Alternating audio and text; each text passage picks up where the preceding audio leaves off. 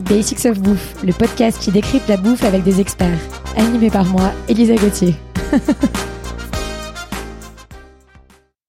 Dans ce deuxième épisode de notre série sur la boulangerie, je retrouve Alice Quillet, la fondatrice de Ten Bells, pour parler de farine. Hello Alice. Hello. Alors qu'est-ce que c'est que la farine, qui est quand même la base un peu de l'alimentation ? Alors, la farine, c'est simplement du grain ou des céréales qui sont moulues pour avoir une sorte de fine... je sais pas quel mot on pourrait utiliser à part poudre. Farine, une poudre, qui va être utilisée dans différentes préparations. Alors, ça correspond à quoi les différents numéros de farine ? On en voit beaucoup dans le commerce, des T65, on entend parler de T110, à quoi ça correspond ? Alors en fait c'est le taux de cendre. Ce qui se passe quand on fait de la farine et qu'elle passe dans un moulin, c'est qu'on enlève l'écorce du grain, donc par exemple pour du grain de blé, et pour retrouver en fait l'amande farineuse, et c'est ça qui devient de la farine. Mais l'écorce se retrouve aussi avant d'être tamisée dans la farine. Donc ce qu'on fait, c'est qu'on prend cette farine et on la fait brûler dans un four très très chaud, et en fonction du taux en fait de son qu'il y a, on a un taux de cendre qui correspond.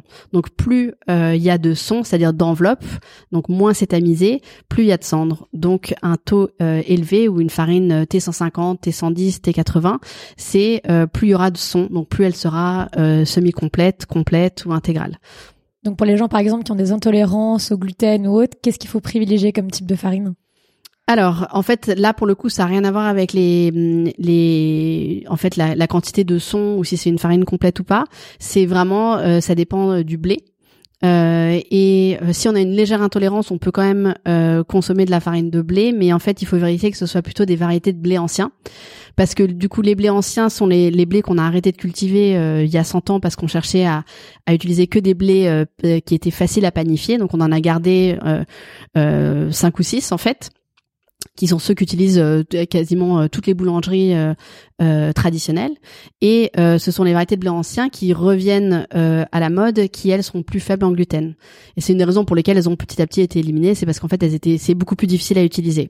Mais par contre c'est plus facile à digérer pour les personnes qui ont des intolérances. Parce que moins transformé... Oui, moins transformé, et après c'est juste la variété de blé en fait qui a pas cette teneur en gluten. D'accord, ok. Et comment reconnaître une bonne farine ? Alors c'est assez difficile. On peut trouver de la farine partout évidemment, mais c'est sûr que pour faire du pain en levain, il faut quand même une farine qui ait une vie